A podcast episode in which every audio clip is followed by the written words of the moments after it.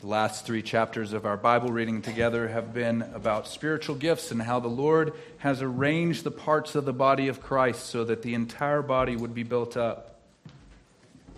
And I think it is fitting that we give place for people to use their spiritual gifts. One of the passages, uh, verses rather, that we just read, verse 12 in chapter 14 of 1 Corinthians.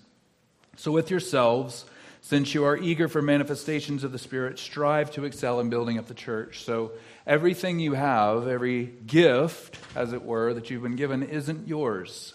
It belongs to the church.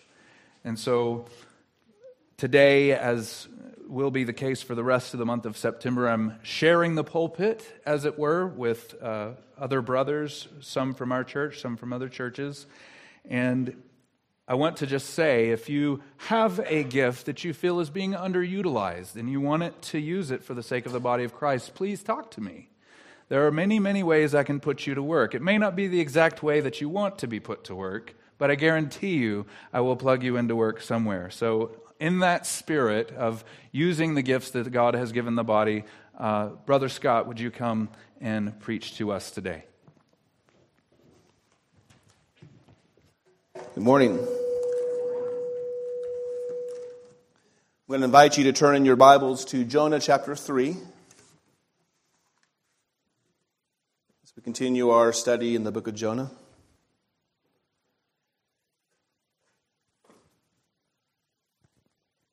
Jonah chapter 3.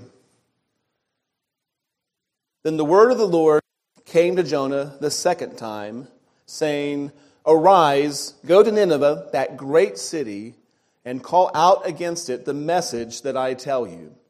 So Jonah arose and went to Nineveh according to the word of the Lord. Now, Nineveh was an day's journey in breadth.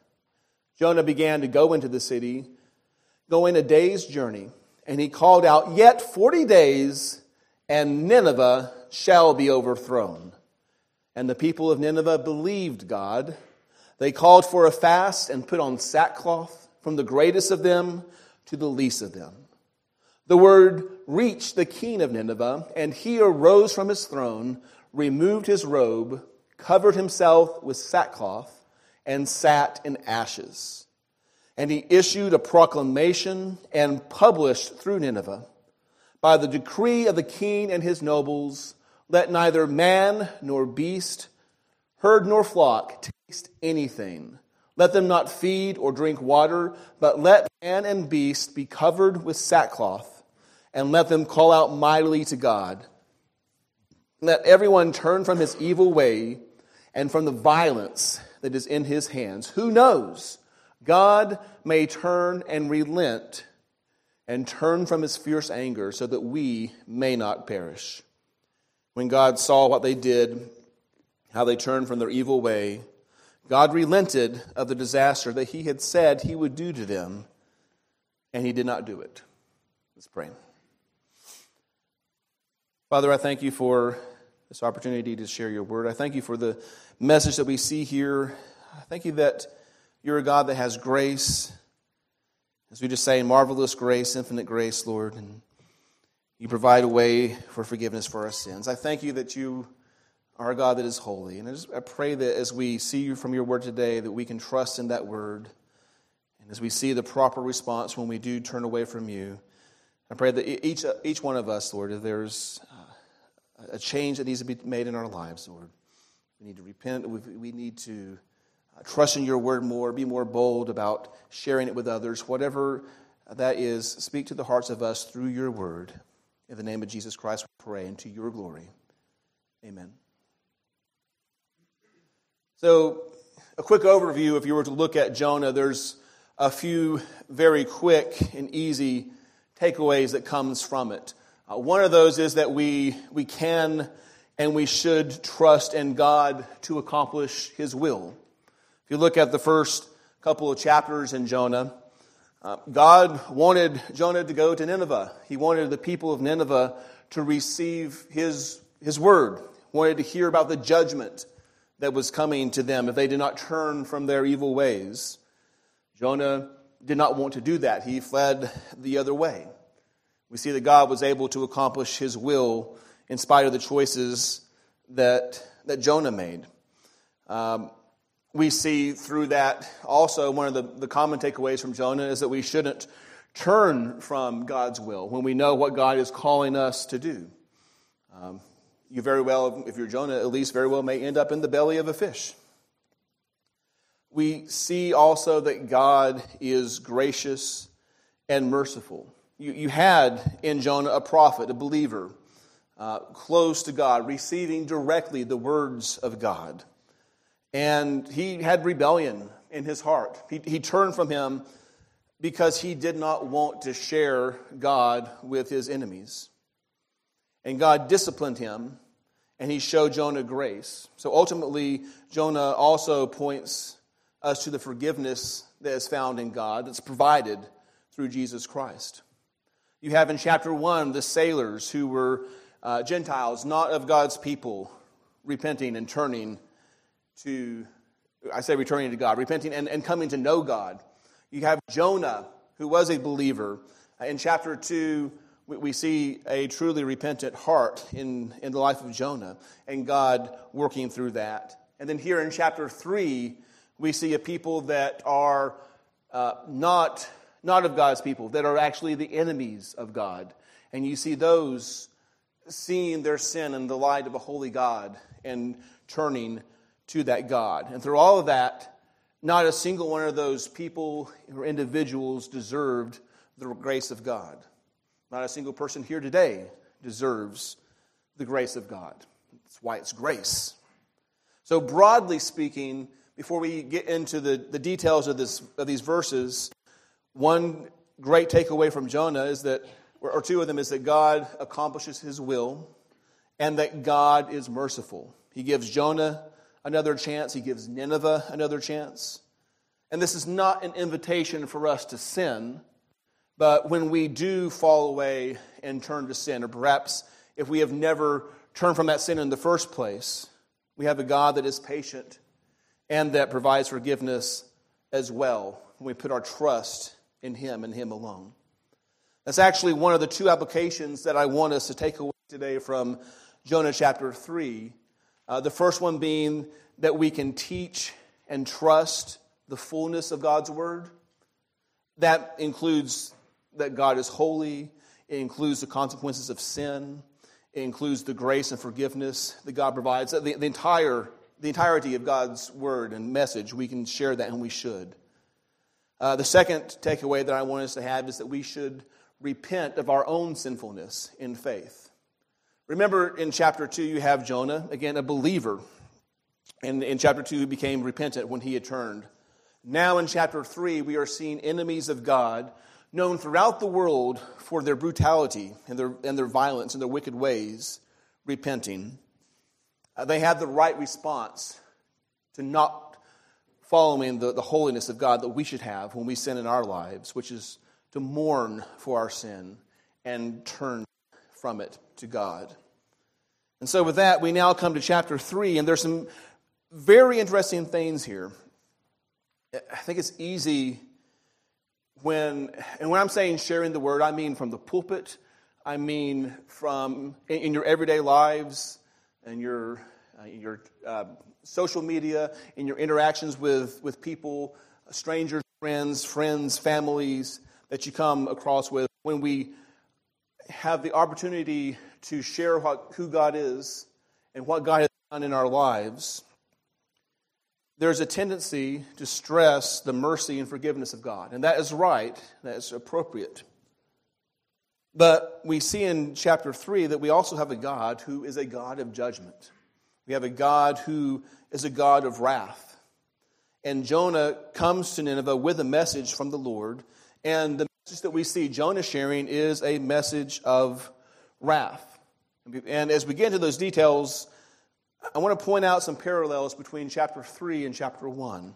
In chapter, in chapter uh, 1, verse 1, uh, the word of the Lord came to Jonah. And then in chapter 3, the word of the Lord came to Jonah the second time. If you look at the verses 2, Jonah was told to go to Nineveh, that great city, and call out against it, for their evil has come up before me, God says. And now he repeats the same thing, but he says, Call out against it the message that I tell you. But Jonah comes to, uh, comes to Nineveh and he gives that message. Before that, he had fled to Tarshish, towards it at least, from the presence of God. And he was fleeing, the verse 3 says, away from the presence of the Lord. And now, in chapter 3, verse 3, the first part of that, we see that he is going to Nineveh, not away from God's presence, but according to the word of the Lord. And God gets his way that these people hear what he wanted them to hear. I don't know about you, but there's great comfort in that to me. That in spite of the, the mistakes that I make, that any of us make, that God is able to do what He wants in our lives. So, this is the message that Jonah brings to his people. And it's that, that first application I want you to see that we should teach and trust the fullness of God's word. See, I used to be very harsh on what Jonah said, what we, what we read here in, in chapter 3. It, it doesn't seem to be a message of great compassion. And we know from the context of the entire book that he had already fled from God's presence rather than risk Ninevites being forgiven of their sin, rather than risk them uh, not receiving the judgment and wrath and punishment that he knew that they deserved. And spoiler alert, when we see next Sunday, as you read chapter 4, he's going to be pretty upset that that's actually what happens to these Ninevites. But God had already decided that this generation of Ninevites would repent. And again, there's comfort there in the sovereignty and the control of God. But I were to go to Nineveh, uh, and I were to preach to them, I probably would not, uh, at first glance, preach out uh, in 40 days Nineveh shall be overthrown. I might have preached something like 1 John uh, 1 9, that if we confess our sins, God is faithful and just to forgive us of our sins and to cleanse us from all unrighteousness. And that not only is there forgiveness and grace found in the sacrifice of Jesus, there, there's cleansing. A lot of times when we do think about a message of wrath or judgment, the, the thought process that we have is being able to escape that judgment. And that is something that, again, is appropriate. I think that largely that's what we're seeing here in the Ninevites. But God's salvation is more than just escaping whatever punishment is coming my way. There's, there's cleansing that we see. Our shame is washed away, our guilt is gone. That's what I might have stressed had I gone there. But what does Jonah stress? Verse 4 Yet 40 days and Nineveh shall be overthrown. It's almost like he doesn't know how to lead these people to God, or like he doesn't want to, right? There's a time that I thought that, and, and I, I do think that we can see in chapter 1 and in chapter 4 that at certain points during during what happened, that is where his heart was. But we got to look deeper at this. Yet 40 days and Nineveh shall be overthrown might be all that Jonah said. More likely, it was a summary of the message that he preached in the streets. And, and still, it doesn't sound very compassionate. And I used to ask myself the question did Jonah share the right message? And I think there's several reasons that we can know that he did. One, he just got vomited out of the belly of a fish where he'd spent three days and three nights. Probably not an experience he was eager to, to revisit. But more than that, take a look at what the text tells us. In verse 2, Jonah is told to go and give the message that I tell you. God says, Get, proclaim the message that I tell you. In verse 3, we see that Jonah went to Nineveh according to the word of the Lord. Not according to the word of Jonah, according to the word of the Lord. And then in verse 6, we see that, that the word reached the king of Nineveh. More than that, we see the response of the people. Uh, we see what is possibly a very short, a very uh, succinct message with very little about God and any forgiveness that He may uh, that He may supply, and we have a people that are truly mournful of their sin. So I think we see that in the heart because Jonah did not have the power nor the desire to see these people escape their, their judgment. But God does, and just, just through what was accomplished here, I think we know that this was the word that God gave Jonah. Abbreviated or not, it was his word, it was powerful, and it was loving. And again, loving kindness is not at the heart of Jonah here. Um, should have been. But I want to submit to you that sharing the truth is one of the very most loving things that we can do with people. If the Ninevites had continued in their sinful ways, they would have been destroyed. In fact, you can skip forward uh, some generations later, and this people of Nineveh did return to their wicked ways, and God did judge them, and they were destroyed for it. But let's concentrate on the, the fact that Jonah preached the words that God gave him to stay. And as I said, three days in a fish will do that to you. Let's ask ourselves is it appropriate to teach God's wrath in this way? And again, I'm going to submit, submit to you that the answer is yes. See, here's the message. Here, here is who we serve. We have a God that is perfectly good, He is perfectly moral, He is perfectly holy and righteous in every way. The world has it backwards. I hear a lot of times that you can't know what's truly good until you see that is truly sinful, truly wrong. But the only way that we know what sinfulness is is because we have a God that has declared what is good and what is sinful are those things and thoughts and actions and feelings that go against that holiness of God.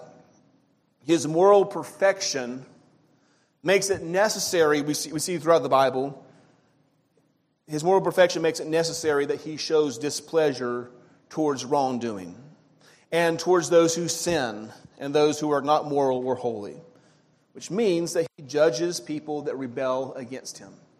Hebrews 10:31 tells us it is a terrifying thing to fall into the hands of the living God. Jonah could attest to that. Deuteronomy 32:35, the first part of that verse tells us uh, that God said, "Vengeance is mine and retribution." So we see that God judges and is perfectly in his rights to do so. It's okay when God brings retribution.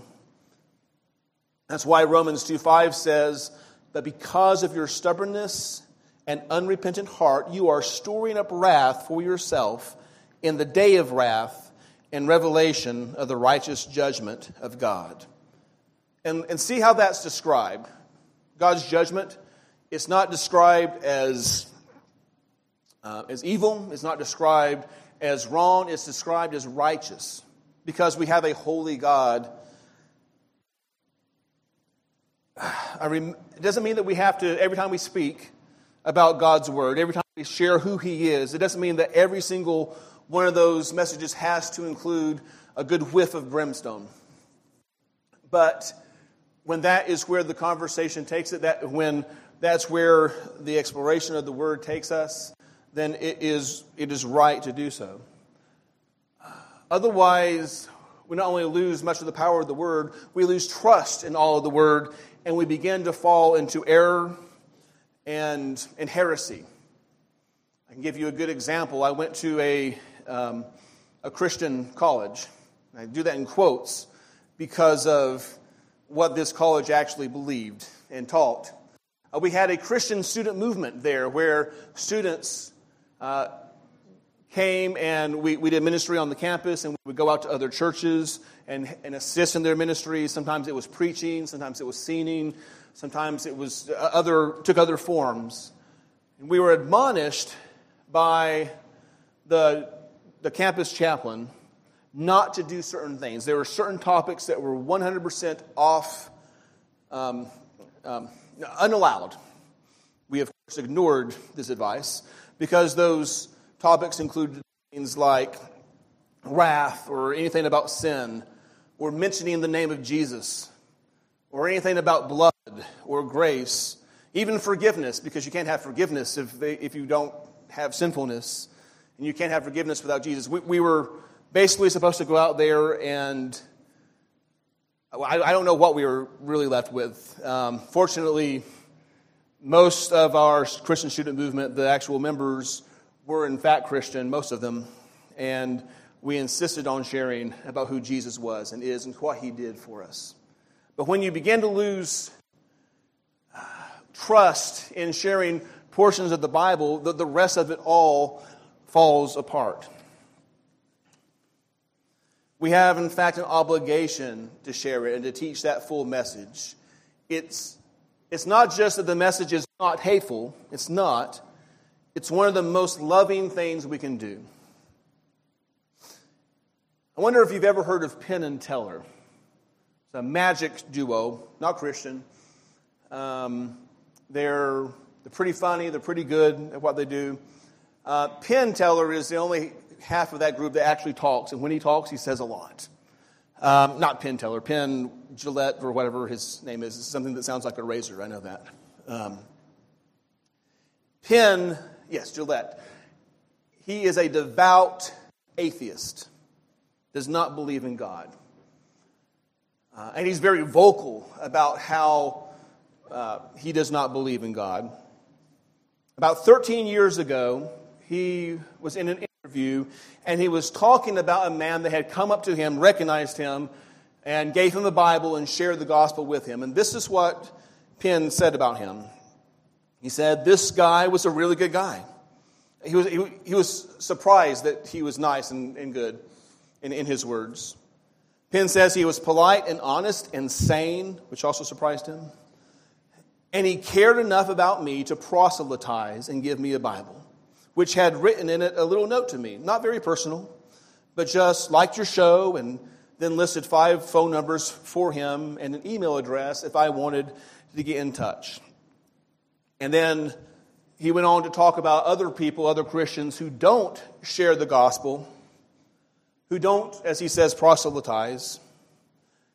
And about those, those Christians that don't share, he said, I don't respect that at all. If you believe that there's a heaven and hell, and people could be going to hell or not getting eternal life or whatever, and you think that it's not really worth telling them this because it would make you socially awkward, and atheists who think that people shouldn't proselytize, just leave me alone, keep it to yourself. Well, how much do you have to hate somebody to not proselytize? How much do you have to hate somebody to believe that everlasting life is possible and not tell them that? If I believe beyond a shadow of a doubt that a truck was coming at you and you didn't believe it, and that truck was bearing down on you, there's a certain point where I would tackle you. And this is more important than that. Even an atheist understands that. I don't, I'm not saying that every atheist that you would come into contact with would have that same uh, thought process. But he's not wrong. We have this obligation to tell people. Otherwise, we become like Jonah in chapter 1. He hated the Ninevites enough to risk death and even separation from God rather than have them shown mercy. A couple weeks ago, Joshua shared us a message about loving our enemies, a message that Jonah probably could have bared to hear. And one of the most loving things we can do for our enemies, is, as Jesus said in that message, was to pray for them and also to share with them. And maybe, just maybe, they will see the grace of God, which brings us to the second application, which is that we should repent of our sinfulness in faith. Nineveh responded to this message of God's wrath. They didn't even know for sure if God would relent. Uh, verse 9, they say, Who knows? Who knows? God may turn and relent and turn from his fierce anger so that we may not perish. They still responded with mourning and repentance. And this came from a man preaching a message to people that he did not want to know God. We should never forget that God stands against sin. Otherwise, there would have been no reason for Jonah to go to Nineveh. Today, we have a society where sin is very prevalent. We also have a God that will judge that sinfulness. And we're also accountable as to how we deal with it. Do we turn a blind eye? Do we pretend that sin is not sin? That's a common response. Or instead, do we point out that God is holy, He is against the sin, and that wrongdoing will be judged ultimately in an eternal separation from God? But that God has provided a way through His Son for us to not only escape that wrath, but, but even more awesome, that we can then become in a relationship with God and be cleansed of our sin and no longer have the guilt on our hearts. Never forgetting that God does judge sin. What of his love and mercy? I, I just stated it. He paid the price for himself. God didn't just uh, say, well, you've got to find a way to get, to get pure, to do enough good. It's, it's not possible. The wages of sin are death. How, do we have a, a, how can there be a loving God that says that? Well, we have a God that took that punishment of death on himself. As Jesus, God himself, became man and died on the cross for our sins. That's how strongly God feels about sin and the lengths that he would go to in order to provide a way out of it. So, how did these sinners respond? Well, that's in verses 5 through 9. We see that they believed, they mourned, they turned, and they repented. Verse 5 says that they believed in God and they began to fast. They put on sackcloth. That's a coarse cloth. It was, it was just terrible. I, I've, so I've heard. I've never actually worn it. Uh, it was an outward sign of their sorrow. They were grieved over their sin. Yes, they were grieved over the consequences that were to come for their sin. But I believe we see here true repentance. And true repentance in the Bible, uh, there's always a grief over what we have done. They humbled themselves from the king all the way down to the very low, lowest. And uh, look again at what the king said in verse 8. They turned from their, from their wicked ways. When you see true repentance, you see humbleness, you see grief, and you see a desire to no longer do those wrong things, but to follow and to know God. The same is true today. We become humble when we are confronted with the holy God. We become grieved over what we have done. And then hopefully we trust in God to be the one to cleanse us and to take away that sin. These people did not know if God would destroy them or not. Perhaps they said God would relent. And how did God respond? I've also heard, it's been some time, but I've heard from Jonah uh, the, the thought that perhaps these people were being very shallow in, in their faith. But, but God does not, um, does not reward false faith. So that's why I think that we know that these people truly were repentant. God knows the heart, and He did relent. So just by what happened, we know that their repentance was genuine. And it's a sequence of and a response that you see a lot of times in the Old Testament. You see it several times in Jonah. Uh, back in chapter 1, uh, you saw it with the sailors. You see it briefly in chapter 2 with Jonah. There's divine judgment, followed by the people repenting, followed by God relenting of his judgment. Uh, it reads almost word for word that way in Joel chapter 2. I'll read verses 12 through 14. Yet even now, declares the Lord, return to me with all your heart, with fasting, with weeping, and with mourning, and rend your hearts and not your garments. Return to the Lord your God, for he is gracious and merciful, slow to anger, and abounding in steadfast love, and he relents over disaster. Who knows whether he will not turn and relent and leave a blessing behind him? A grain offering and a drink offering for the Lord your God. How much do we hate our sin? Is it enough to turn from it with mourning?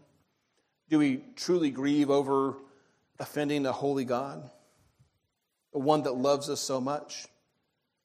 I'm not suggesting that if you're not rending your, your clothes and putting on sackcloth, that you're not truly repentant. But again, when we see God for who He is, our hearts should ache at betraying that love, at going against our Creator. And that that's a feeling, that's a, that's a response that should lead to our repentance.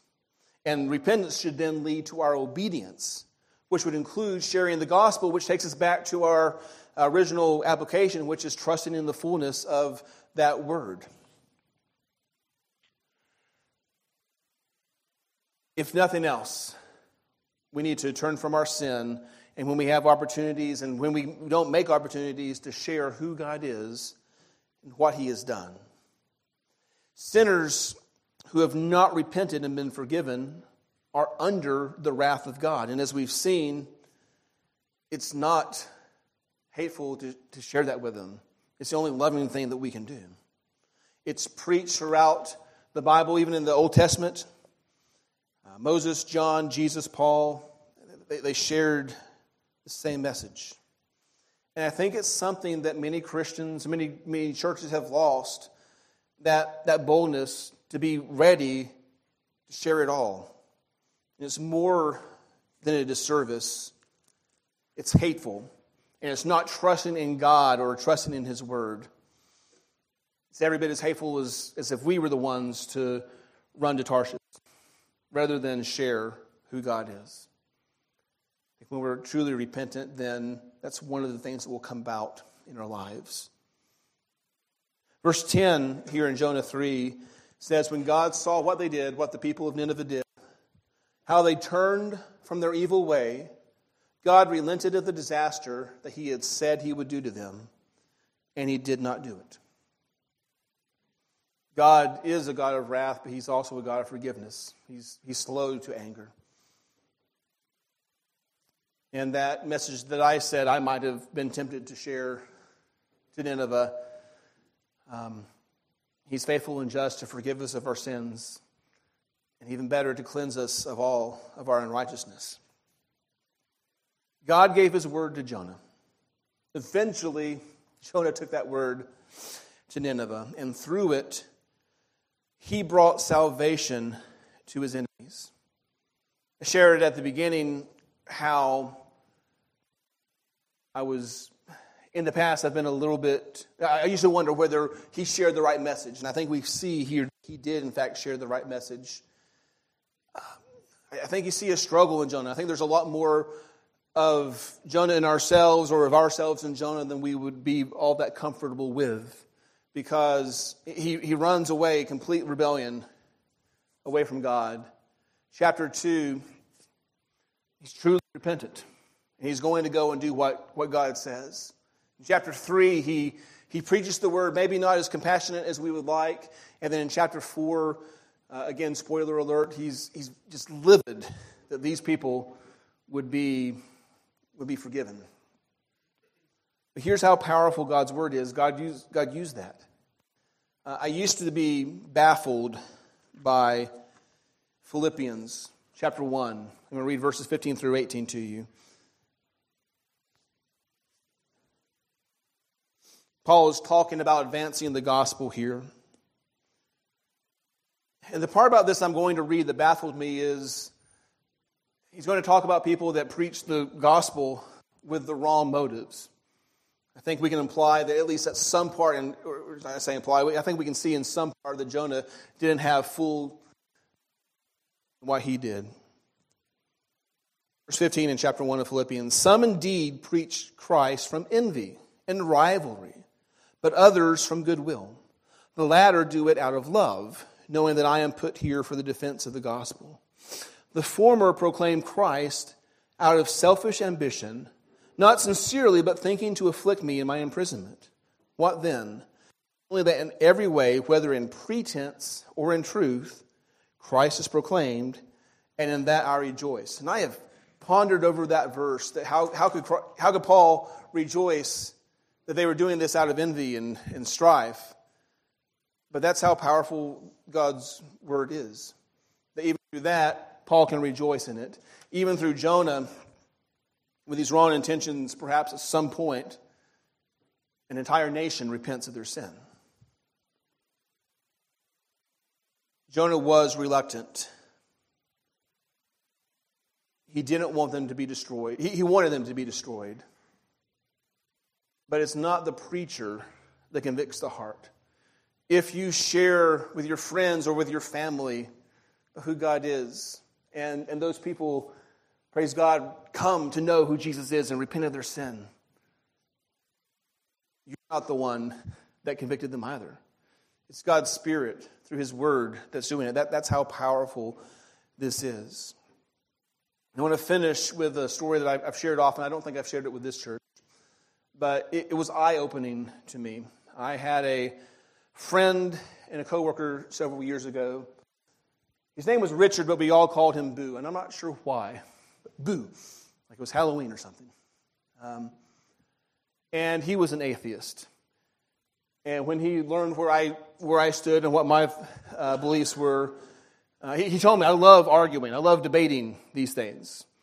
And I, I, welcomed it, and we would come, and he would, he would come to me with questions and, and arguments. Um, it was apologetics, really, uh, tr- trying to prove and show why what the Bible says is real is real, to put it in a certain way.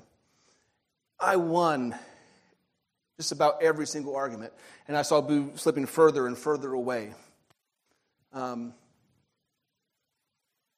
but then, uh, this went on all over the, over the course of months, and I would share and I would share. And at one point, I became more, I realized I was at one point maybe a little bit too interested in winning the argument than I was in um, seeing him actually become a Christian. I wanted it, I wanted him to repent. But I, I felt powerless to make it happen. Why, why is, as much as we're talking, why is there no movement?